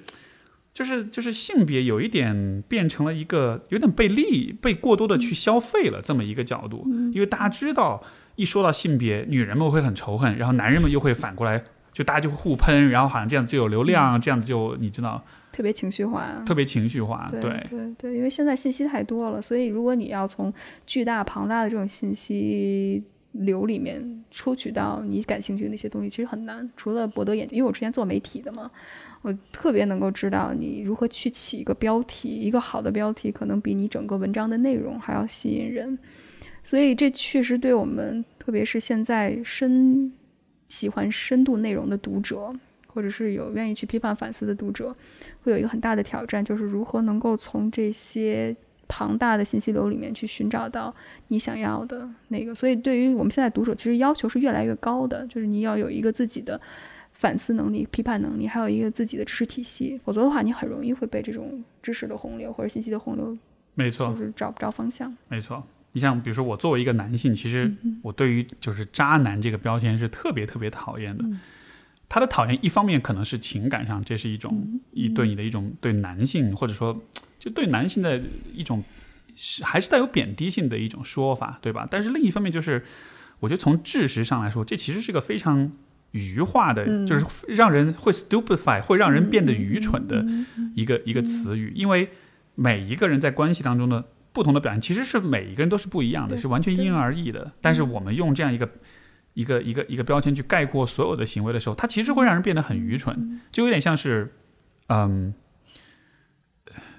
这个就有点像是，比如说每个人都有自己穿衣的风格和品品味，但这个时候你一定要找一个词去概括所有人的，去描述所有人的这种这种风格，就说他是性冷淡风也好，说他是这种就是 whatever 自然风或者什么什么风，然后你试图用一个词去概括所有人的风格的时候，作为每一个被概括的人。你难道不会觉得其实很不爽吗？就是我凭什么要被你贴上这样一个标签？我其实有我自己很独特的情境，有我很独特的选择，这样的。嗯，我我觉着啊，我有很多点想回应这个，因为这可能是其如果从认知上来讲的话，这确实是一个捷径，就是它能够帮我们迅速去接纳信息，但同时我们会被这种这种边边框框或者是这种这种命名所去困住。然后特别是在咨询里面，如果你只是跟你的来访者不断的去说这人是个渣男，或者特别简化，其实很多时候你会忽视了很多丰富的东西和复杂性的东西。比如，渣男其实能够看到他的成长历程，或者是他的一些经历，你就会发现，其实他有他自己的问题，他有自己的难言苦衷，他某种程度上也是一个受害者。对，渣男也是一个受害者。我甚至会觉得，不管是渣男还是渣女，也好。我觉得很多时候，这个标签描述的其实就是人们在关系当中，有的时候啊，是人们在关系当中自然而然会有的一些行为，嗯，那种纠结也好，那种那种那种那种前后的不一致也好，嗯，我不排除有些人的行为的确是就是是很糟糕、是很坏的，但是但是很多时候人们会自然会有的一些反应，也是可以被归在这个标签底下的。比如说，你跟一个人在一块儿，你没有很喜欢他，但你确实是贪恋那一份。美好，他就对你好，对吧？然后你可能自己也很缺爱，所以你就跟这样一个人在一块儿，你就会觉得我是不是在利用他？这个是不是说明我很渣？问题就是这个这种行为，这种，嗯，就这种方式本身，他其实根本就没有办法去评判他是对还是错，因为换了任何一个人在同样的位置上，他其实都有很大概率会做类似的事情。但你说他是渣吗？因为如果你说他是渣的话，这个问题就没得讨论了，嗯，对吧？就就他就止于此了。盖棺定论了，就盖棺定论了。对对，就没有太多的讨论空间，而且我们就会忽视了很多背后的成因，可能是我们社会文化的原因，可能是因为原生家庭的原因，可能是这个，比如说我们说渣男，那什么样的渣，什么样的人会被渣男吸引呢？那自喜自身的问题，比如说我的低自尊，我的讨好型人格这些问题，就完全就忽视了。没错，对，而且我会觉得这是一种，就像你刚才说的一样，Steve，就是语言暴力的一种重复。没错，它虽然可能给你一种力量，但同时它也是让你去把暴力继续的延续和持续下去，并不能真正的解决问题。是。他也没让你没法区分这个问题的复杂性。比如说，当我们说渣男的时候，有些人可能真的是反社会人格障碍，嗯有些人真的可能是那种会痛下杀手的人。对，但是也有些人是，他可能有他自己的一些问题，或者说他很呃品格上的问题，或者是原生家庭的问题。但是就是这些人，你不能把它全部都归在一块儿，因为你需要对不同的人应该是不同的方式，嗯对吧？如果是有很明显的反社会人格障碍，这种人应该尽量远离的。但是另外一种人是又有另外一种考虑，所以就好像是。当我们用标签去解释一切的时候，这其实也反过来限制了我们自己的自由。我们没有办法很好的去适应各种不同的状况，我们都只会用一种统一的方式对待所有简人。单粗暴。对所以我觉得我一直对大众媒体其实是充满了不信任感，而且我也非常希希望就是说去把这种就是去宣扬这样一种观点。我觉得每一个人对于大众传媒，尤其是新媒体的东西，公众号啊这样一些传就是媒介的方式，我觉得大家应该就是带着非常非常强的不信任感和批判性去看待你每天接触到的所有的。你像比如说看微博的话，嗯，如果是博主，如果是个人，就是是个个体，然后他又必须是一个我比较了解的一个人，或者相对来说比较熟悉的人的话，他看他写的东西我就会看。但如果这个微博是来自一个机构，是来自不管是靠谱的正牌的媒体还是自媒体，只要但凡是机构所写的东西，我我本能都会打一个问号，不是因为这个机构本身它不够靠谱，而是因为站在机构的角度，就你你嗯没法确认它到底是为了什么。他到底是为了吸引流量，为了赚眼球、赚注意力，还是说他真的是在认真讨论这个问题？包括其实有一些个人的这个嗯 KOL、大 V 什么，他其实也有这样的一种嫌疑。所以就是，呃，这种赚流量、赚博眼球的这种，我我对也会让我就是几乎对所有的信息源都是保持很非常强的一种一种批判性。嗯嗯，所以我现在很少看这种新媒体的文章，我更多的是愿意去跟人去交流，嗯，去从个人的故事里面去探索到社会的这些脉搏，或者是去慢慢去了解到自己哪些理念是可能有偏差。所以我会觉得还是深入到个体去探索会更好，而且我没有觉着我所认为的是对的，我会觉得每个人都是盲人摸象的状态，你摸到这儿，我摸到那儿，带着不同的角度，更重要的是你以什么样的角度去看这个问题，所以我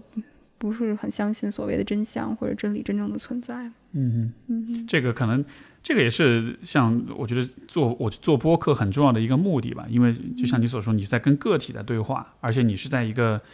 有一个机会去很深入的跟一个个体对话，所以你真的能搞清楚这个人到底是怎么想的。然后我觉得这样子的机会在我们的这个时代是是非常非常少的吧，因为大多数人的大多数对话都是在饭桌上，都是一种侃侃而谈，然后是很肤浅的一种交流。对对，我觉得深度的这种内容，其实我不知道有多少的市场，但我会发现最近我自己是越来越不愿意花时间去读一些深度的内容，这也是我自己观察到我受，即使我远离新媒体，但是我会受这种节奏的影响。我也在嗯想要不要做一些短视频，或者是要不要去做一些新的尝试。那我和整个大众的距离在哪儿？我和这种快速的知识消费的距离在哪？我也在去寻找这种平衡吧。嗯嗯，这个确实是很大的一个诱惑啊，就是现在有很多短平快的东西的时候，你就觉得好像这是提高了我的效率，这是让我更快的。以以前要读一本书，现在有很多人帮你拆书，对对吧？就是可能就是三分钟之内能帮你拆完一本十一本十万字的，需要你花一两个星期才能读完的书，所以我觉得这种诱惑是非常真实的。对，所以我也发现现在人的这种语言表达的匮乏，这也是跟 我们没有办法去深度的去体会到这种情境带给我们情感上的一种这种沉浸感。比如一本书，你读《追忆似水年华》，读这种完全意识流的文学，它对你的这种情感的冲击是非常巨大的。但现在我周围的人，当我再去跟他们聊这些事情的时候，他们就会觉得这在说什么？对他的点在哪儿？又会讲点在哪儿，我就觉得这为什么大家会这么强调你的点在哪儿？强调我能够从这个里面获得什么样的理智性的点？往往我们忽略的是我们情感方面的一些需求，所以我们看到很多人就是经历了一些嗯就是关系上的问题，大家是很忽略自己情感状态。我前一段时间，我和一个刚刚另外一个离婚的朋友，他在去交流这件事情，他就说：“他说我之前很容易控制自己的情绪，但现在我一停下来休假的时候，那些痛苦就全部把我吞噬掉了，我就想自杀。那一刻，他才会觉得，哦，我还是有情感的人，我我没有办法克制住我非理性的那一个面，这种失控感对于很多人来说是挺可怕的一件事情。没错，嗯，哎，这个。”现在我我现在所处的一个状态就是，我就会发现，以前我也是这样的，就是我会我会希望自己是一个很理性的人，我会希望自己，而有段时间其实会因为因此而感到很骄傲的，就觉得哇，我很多道理都懂，我写出来的东西就感觉逻辑上特别顺，然后这个能解释很多问题，就是你你有了一种 类似学术权威的那种优越感，你知道吧？就是你你你你好像看清楚了很多事情的规律，那种那种看清所带来的那种。那种掌控感跟那种安全感是非常强的，但是就现在，我就反而是变得更越越来越感性了，而那种感性是感性到，嗯，比如说最近看那个乐队夏天嘛，然后就是会有些听着有些歌啊这种的，一听哇鼻子立马就酸了。如果是以前的话，我就会觉得这有什么呢，这个歌儿，然后你就会去批判它，你会觉得这有什么好？但是现在就觉得不要想那么多，你就先酸，你鼻子酸完了，你之后再来批判，但至少在那个酸的那一刻。你不要，你不要去阻挡它，你不要怕你在情绪当中你会失控，你会，因为因为我们怕情绪，也是因为我们不知道下一秒会发生什么，我们很怕这种，就是就是你说的，我们很怕这种失控的感觉。然后，但是现在我的审美就变成了说，这种失控的感觉好难得，啊，就是很我们生活中很难有这种，你从那个很焦虑、跟很僵硬、跟很刻意的那种理性思考当中，像是 take a break。你能从当中有一有一丝喘息，能能让这个部分先关掉，能让自己先沉浸在一种，就是可能很不确定、很混乱，但是也很感性、很细腻的一种状态里面。就现在反而我反而是有意识的去寻找这样的一些一些体验。那那你是什么让你会有这种改变呢，Steve？这是一个好问题，我非常感兴趣。可可能可能还是和。我觉得长从从比较长的时间跨度来说，可能就还是跟人生的阅历的积累有关系。就是你理性的、知识的东西，你去构建、你去强调、你去宣扬，但是到了一定程度，你就发现它还是有局限的。就，嗯，比如说，我觉得一个最典型的例子就是，比如说关于亲密关系、关于爱情这个问题的思考。就我我在和我现在的伴侣，我遇到他之前的那个阶段。其实是有点陷入到一种绝望当中的，就是我感觉我对这个问题已经想的那么透了，任何人问我任何关于亲密关系的问题，我都能够给出一个解释，我都能够有一些我的看法，不一定是最正确的看法，但一定是比较清晰、比较成型、比较有成体系的一些看法。然后我就会觉得这一切都理得这么清楚了，但是好像这个问题我并没有觉得我对他很有信心，或者感到我反而是很绝望的，我反而是觉得。就就这样了吗？难道就是是那种感觉？所以后来可能就是有了这段关系之后，因为曾经我也在节目里说过，就会有一种臣服的感觉。就是你这个我不知道会不会有点像是，比如说你臣服于上帝的那种感觉，就好像是你放下你自己一些主观意愿，你自己一些理性的思考，你会愿意把有一些东西，呃，也不对，有一些问题的思考跟判断托付于。另外的一些东西，当然，这个对于我来说不是上帝，不是外，不是外在的一个神明，而是这个关系本身。然后，当你有了这种，呃，试着去臣服的这种，嗯，尝试之后，有其实反而会有些意外的收获。你反而会觉得，好像我的边界被这种沉浮给拓展，它没有让我失去什么，反而它给了我很多东西。所以可能是有这么一个转变在里边。这是我刚才听你分享，我想到的一个。感受就是那时候我在教会的时候唱圣诗的时候，我会非常放松的一种状态，然后那个音乐所传达出来的信息会让我觉着非常的安全、舒适，感觉被一种更强大的力量托起来，以至于我会泪流满面。啊，那种感觉是我觉着我作为一个渺小的生命和一个更。庞大的东西所连接，你可以说它是上帝也好，或者是更大的一种权利也好，或者是一种我也不知道一种更广泛的神的概念。我一种至上的概念，一种非常圣洁的理念所相连接的那种完全托付的感觉，我特别能够体会到，而且我会觉得这种情感的连接是让我能够把我自己作为一个人最真实的一面表达出来，我的脆弱，特别是在咱们在现实生活当中，当一切都要讲效率、讲规则的时候。你基本上很难把自己作为人最脆弱、最真实的一面表达出来，而这种脆弱和真实这一面，我觉得还是跟自己情感表达是有关的。所以，不管你是在你的亲密关系也好，或者是在听乐队夏天也好，我觉得那一面就能展现出来。我自己感觉也是，我的伴侣现在我们俩在一起的时候，他经常看我做不同的活动。然后他就经常说：“他说，如果别人知道你邱雨薇在现实生活当中是这样的一个人，他管我叫邱老汉。他说我平时特别粗糙的一个人。他说你要能够大家能看到你这一面的话，我估计大家就会把你的完全的。”幻想打破了，我说是啊，我说我就能讲道理，但是真的现实生活当中如何去处理，我也是在不断学习的一个过程。对，是你不能也不能要求自己就是完善跟完美，或者说或者不应该说只有你完善，你才能去教别人。对，对我我更多的，所以我为什么喜欢 coaching 这个理念，就是我和对方就是一个工作联盟，就我我我跟他一起去创造这件事情，而我并没有资格去告诉他。你应该怎么做？我们都是一个探索的状态，在一个非常平等的地位上去共同创造这件事情。我不会觉得我是个权威，呃，非常自恋的时候，我觉得我是一个艺术家，可能嗯，创作一个是一个产一个一个艺术品一样的过程。权威的身份实际上是是死的，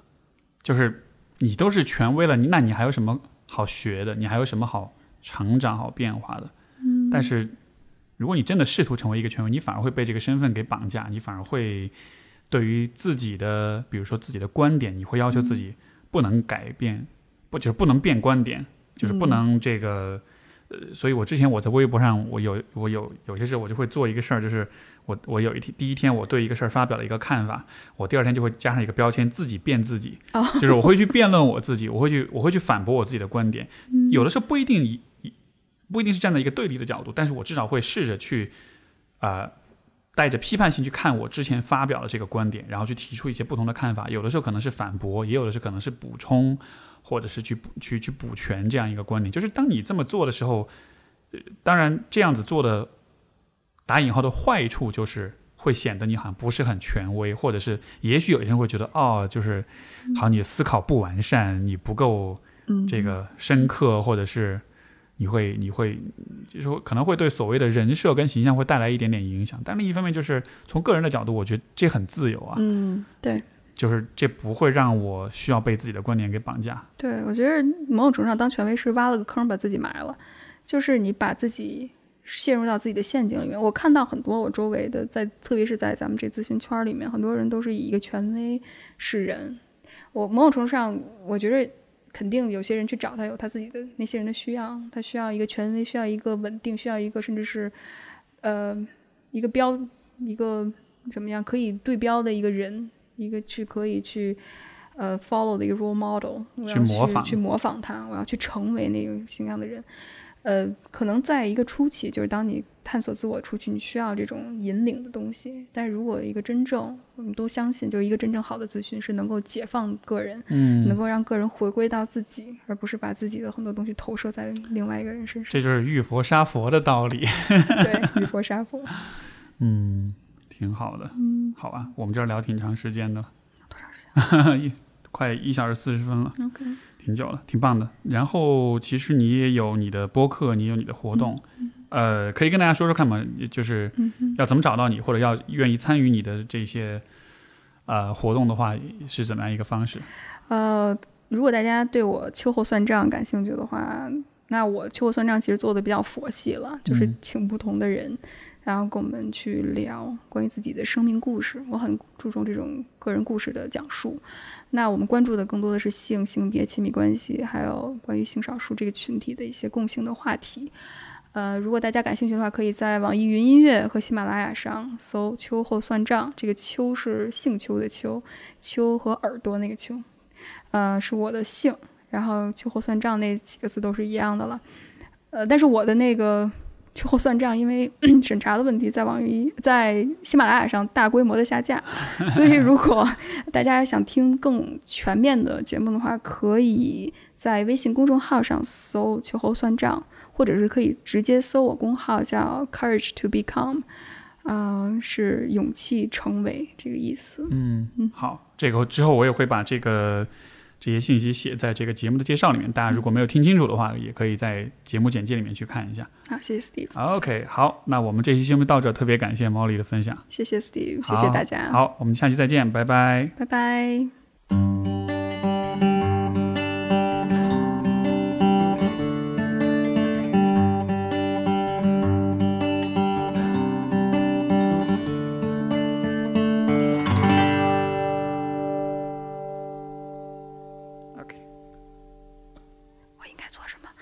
啊，可以了可以了。，OK，好。All right。